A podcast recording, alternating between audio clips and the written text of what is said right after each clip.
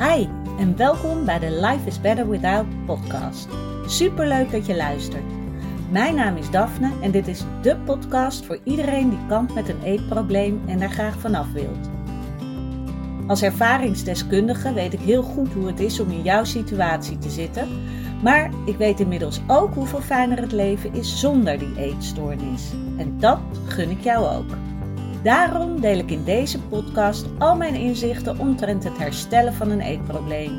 Ik laat je weten wat er bij mij wel werkte en wat niet. En ik sta open voor al je vragen. Als jij klaar bent voor een leven zonder eetstoornis, dan weet ik 100% zeker dat jij dat kan bereiken. Want als ik het kan, kan jij het ook. Hey, welkom weer bij een nieuwe podcast aflevering van Life is Better Without. Super dat je weer luistert. En ehm, ja, waar wil ik het deze keer over hebben? Ik had natuurlijk gezegd van, ik ga nog even vertellen hoe mijn Reiki, ja, training, kan je dat zo noemen, was geweest. Die had ik vorige week donderdag. En het is wel grappig, want ik kwam heel veel overtuigingen van mezelf toch weer tegen.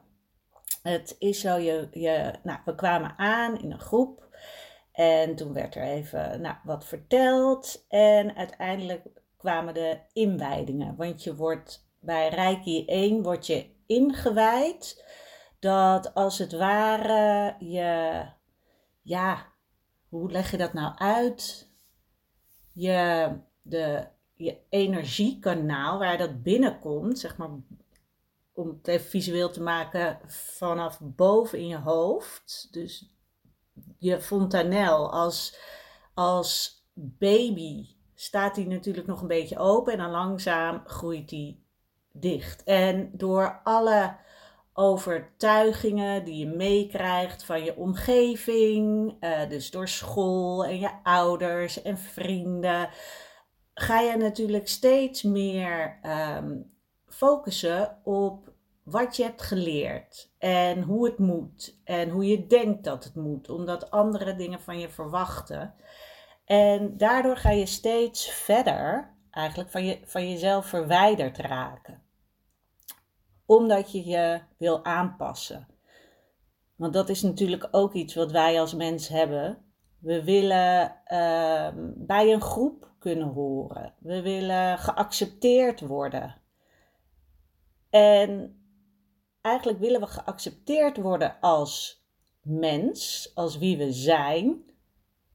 Maar door die acceptatiedrang is het eigenlijk zo dat wij onszelf gaan aanpassen om maar ergens bij te gaan horen. Om maar die bevestiging te krijgen van je ouders of van je uh, docent of op de lagere school je juf en meester of van je vrienden. Die ook op hun beurt natuurlijk weer allerlei overtuigingen hebben meegekregen van hun omgeving. En op die manier raak je dus steeds verder van je ware ik verwijderd. Want er zijn niet heel veel mensen die echt nog zo ontzettend die connectie hebben.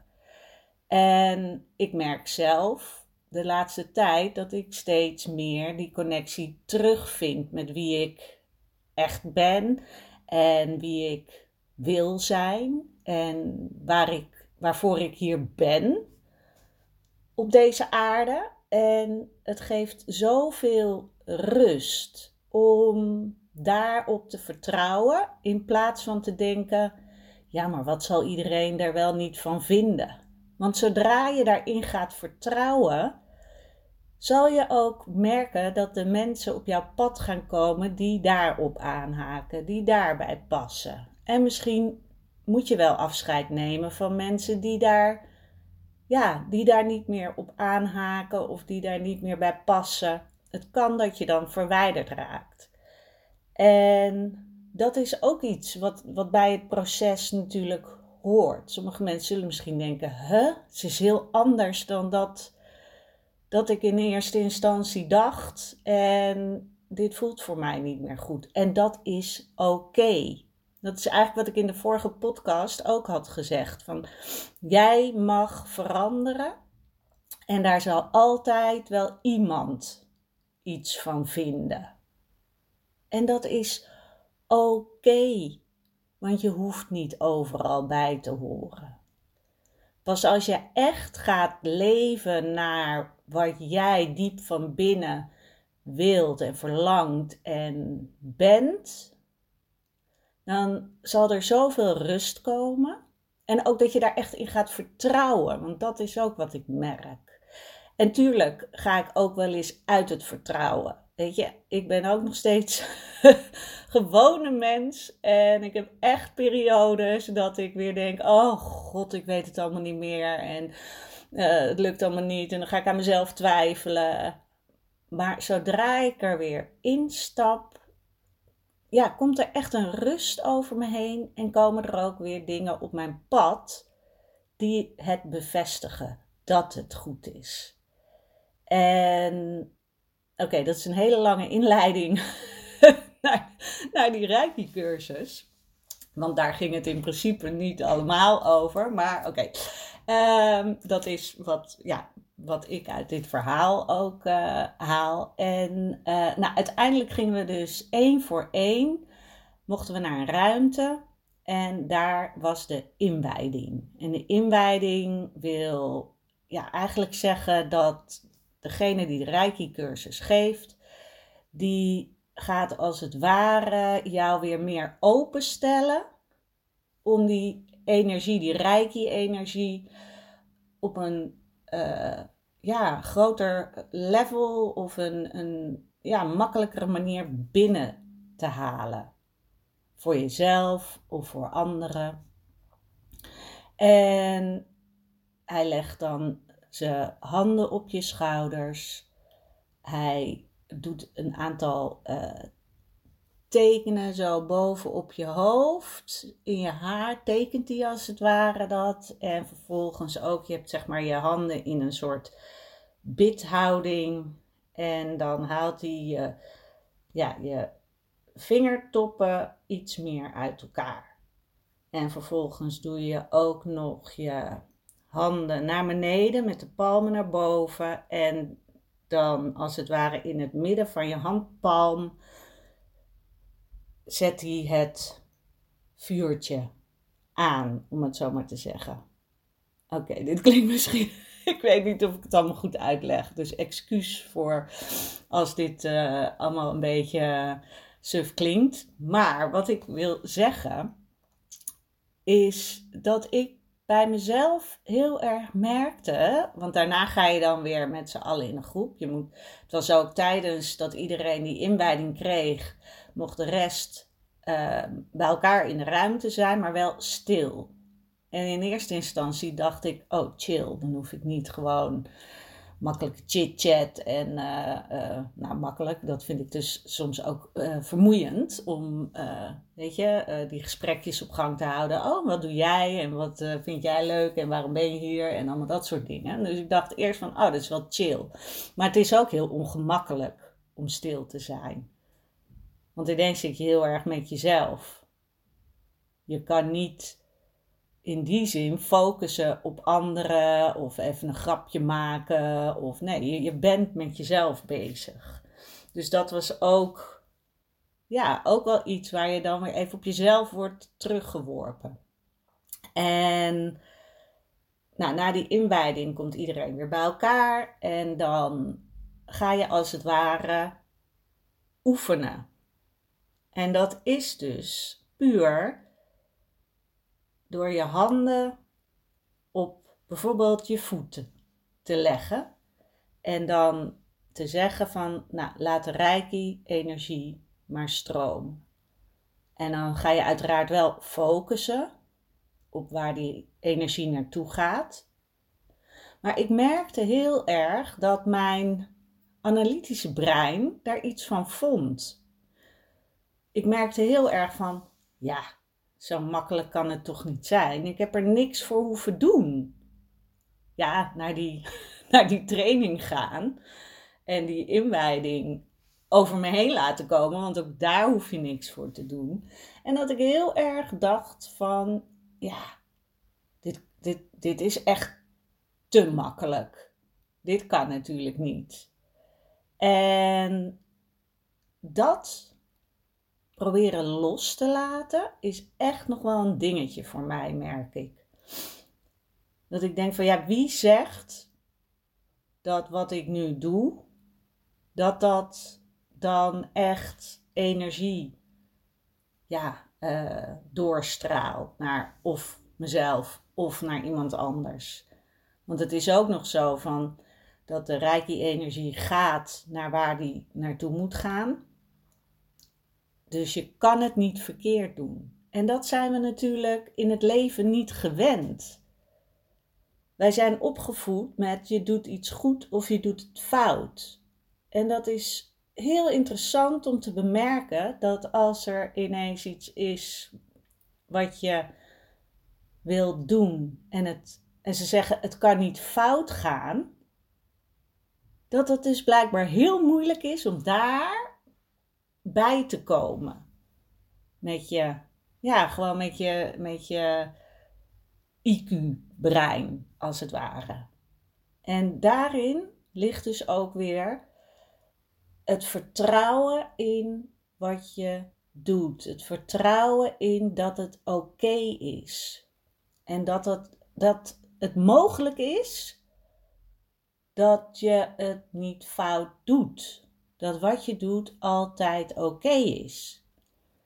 En dat wil niet zeggen dat ik dan nu meteen denk van, oh ja, uh, ik, uh, nou, ik geloof erin, maar mijn, ja, mijn brein zit er gewoon tussen. De gedachten die ik, die, die ik zelf laat oppoppen, die, die gedachten die ik zelf denk, die komen telkens weer naar boven.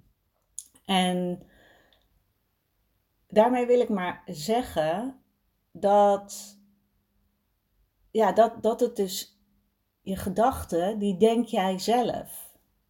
Niemand zegt tegen mij dat ik moet denken van, ja, zo makkelijk kan het toch niet zijn. Uh, ik moet er toch wel iets voor doen. Uh, het kan toch niet zo zijn dat, dat wat ik ook doe, dat het goed is. En dat is waar wij eigenlijk mee zijn opgegroeid. Dat, dat er dus iets fout kan gaan. En daardoor krijg je vaak het gevoel van: uh, ik doe het maar niet, want straks gaat het fout. En wat zullen anderen daar dan wel van vinden? En daarin, ja, daarom zou ik je willen uitnodigen om echt te gaan. Uh, ja, terug te gaan naar dat vertrouwen in jezelf. Denk aan jezelf als jong meisje. Weet je, als twee, driejarige durf je heel veel. Je gaat niet overal over nadenken. Tuurlijk heb je, komen er ook gedachten, maar je gaat niet als eerste denken: oh, het kan ook fout gaan.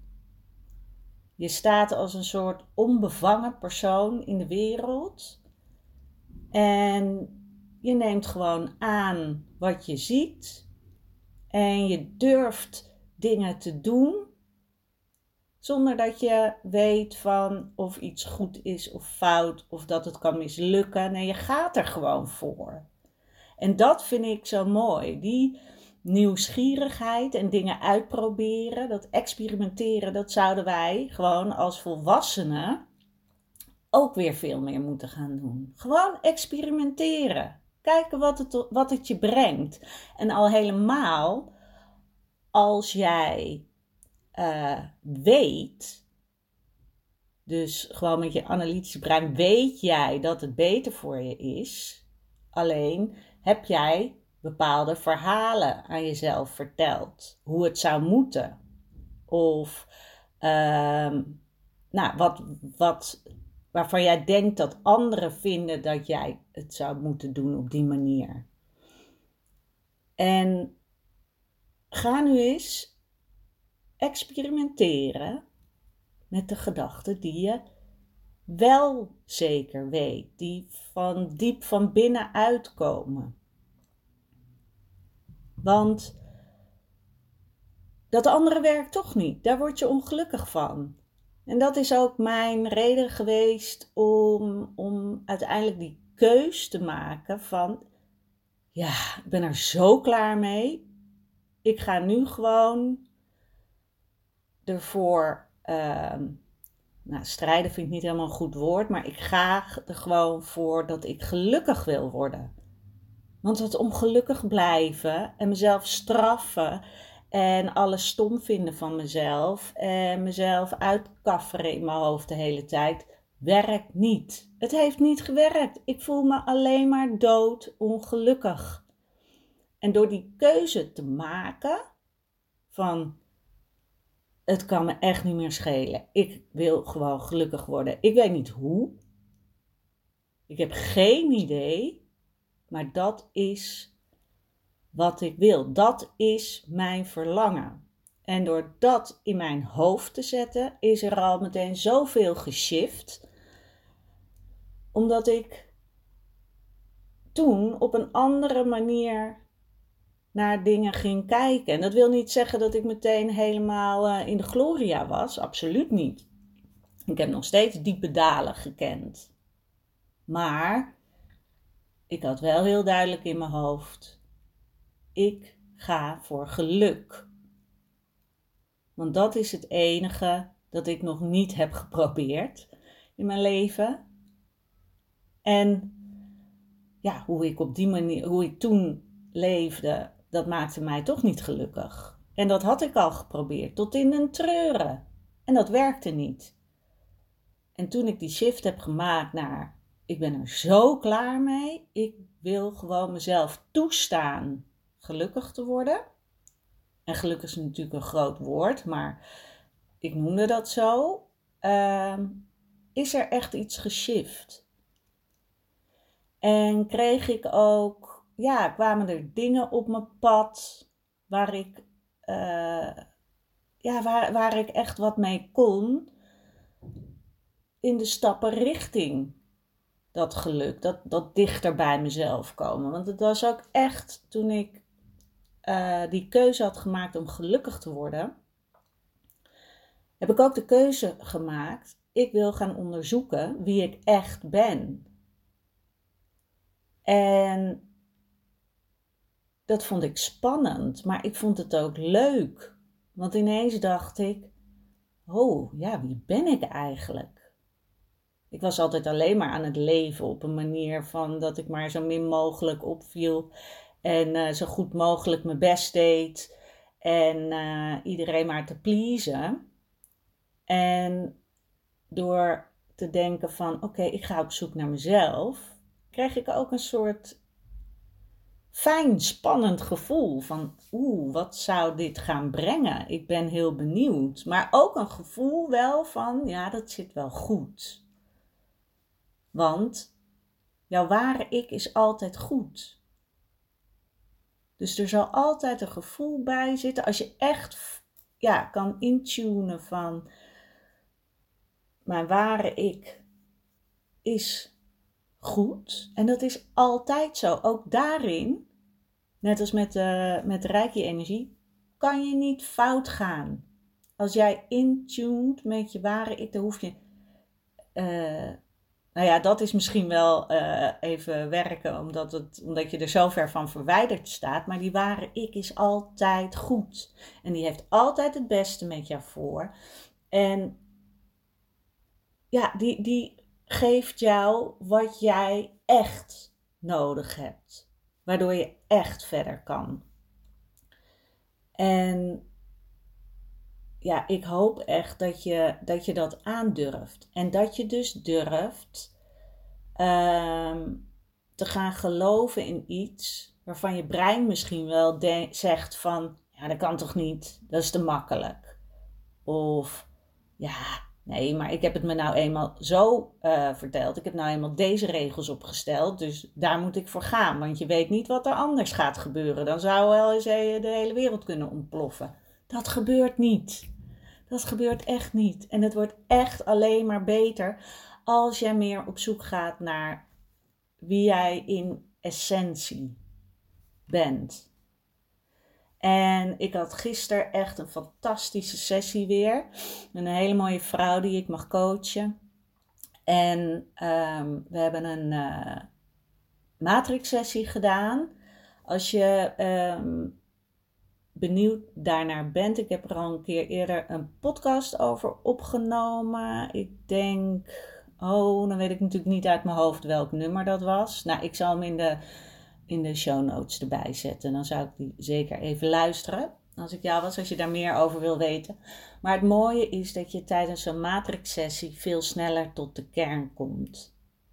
En zij kwam uiteindelijk uit bij wie ze echt is. Niet wie zij heeft bedacht dat ze is, of zelfs niet een jongere ik die zich al had aangepast aan de omgeving. Nee, bij wie ze kwam uit uiteindelijk bij wie echt, wie ze echt van binnen, echt diep van binnen in essentie is. En dat ze nu mag gaan voelen dat dat dus goed is, dat dat oké is. En dat is zo fantastisch. En ze zei ook zelf na afloop van het is bizar hoe je zo snel tot de kern kan komen. Dat je er niet eerst twee uur lang over hoeft te gaan praten en er dan nog niet te zijn. En dat is zo mooi. En zij zei ook nog: Ik voel me voor het eerst echt gezien. Ze heeft al heel veel therapieën gehad en voor het eerst voelt ze zich echt gezien. Dat ze behandeld wordt als mens en niet als patiënt. En ik vond het zo mooi dat ze dat zei. En tegelijkertijd zo verdrietig dat blijkbaar op zoveel plekken mensen nog niet als mens worden behandeld, maar als patiënt. Dat er iets fout is met je en dat je iets moet fixen. En ik wil echt dat je weet dat je geen patiënt bent. Weet je, iedereen doet maar wat in het leven om, om zijn hoofd boven water te houden. En als je een eetstoornis hebt, dan is de eetstoornis de tool geworden voor jou om je hoofd boven water te houden. Het is jouw copingmechanisme. En dat wil niet zeggen dat je een patiënt bent, want dan zou iedereen hier op de aarde patiënt zijn. Nee, jij bent ook nog steeds een persoon. En jij bent ook nog anders dan al die andere vrouwen die een eetstoornis hebben. Het is niet zo dat alle vrouwen die een eetstoornis hebben hetzelfde zijn, die het, dat ze hetzelfde verhaal hebben en dat er dezelfde oplossing aan ten grondslag ligt. En wat ik wel weet is dat een grote overeenkomst is, is dat je je niet gezien voelt. En dat is echt een heel naar en eenzaam gevoel. En dat, daar zou je niet mee moeten leven. Dat is, jij mag gezien worden. Ik hoop dat je dat echt voelt. Jij mag gezien worden. Jij hebt het recht om gezien te worden. En ook al lijkt dat niet zo, omdat je misschien uh, signalen krijgt van mensen om je heen die jou niet die aandacht geven of die jou niet jezelf laten zijn, toch mag jij gezien worden. En daarin mag jij dan zelf de regie gaan nemen. Wat kan jij veranderen in jouw omgeving om zelf te kunnen gaan bloeien, om zelf in dat, die spotlight te kunnen gaan staan. En dan hoef je niet meteen, uh, weet ik wat voor fantastische dromen uh, te hebben en te gaan reizen en beroemd te willen worden. Nee, het kan ook gewoon het gevoel zijn van ik wil gewoon die rust voelen dat ik mezelf kan zijn en dat ik gewoon mijn leven kan leiden en dat ik een werk kan doen waar ik voldoening uithaal en waar ik blij van word en een leuk huis hebben wat helemaal mijn plek is, waar ik die verbinding kan vinden met mezelf. En misschien wil je een fijne relatie hebben, omdat je ook liefde verdient en liefde hebt om te geven. En dat mag allemaal, want dat is jouw recht om dit te hebben. Wat dus de signalen om jou heen ook maar zijn. Oeh, oké. Nou, ik hoop dat je hem voelt. Laat het me weten. En ook als jij het gevoel hebt van potverdorie, ik ben er zo klaar mee. Ik wil ook die shift gaan maken in mijn leven. Ik wil ook ervoor gaan om mezelf te gaan vinden. Om die eetstoornis eindelijk los te kunnen laten, omdat ik die dan niet meer nodig heb. Stuur me dan een DM of kijk even op mijn website. Vraag een gratis kennismakingsgesprek aan. Dan kan je ook meteen aanvoelen, weet je, of het klikt, of jij voelt van, ja, dit zou ik willen. Dan, ehm, ja, dan kunnen we dat gewoon snel inplannen en dan kunnen we aan de slag. Dus als jij dat voelt, laat het me weten. Mocht je twijfels hebben, laat het ook gewoon weten. Je zit nergens aan vast als jij een kennismakingsgesprek uh, aanvraagt of als jij een vraag naar mij stuurt. Je zit nergens aan vast, want het is jouw keuze. Oké, dat was hem voor vandaag. Ik wens jou een hele fijne dag en vast een nou, fijn weekend. Oké, vrijdag komt er nog aan. Maar dat maakt niet uit. We zijn alweer over de helft van de week. Dus ik wens je gewoon ook alvast een heel fijn weekend. En ik spreek je bij de volgende podcast. Doei doeg!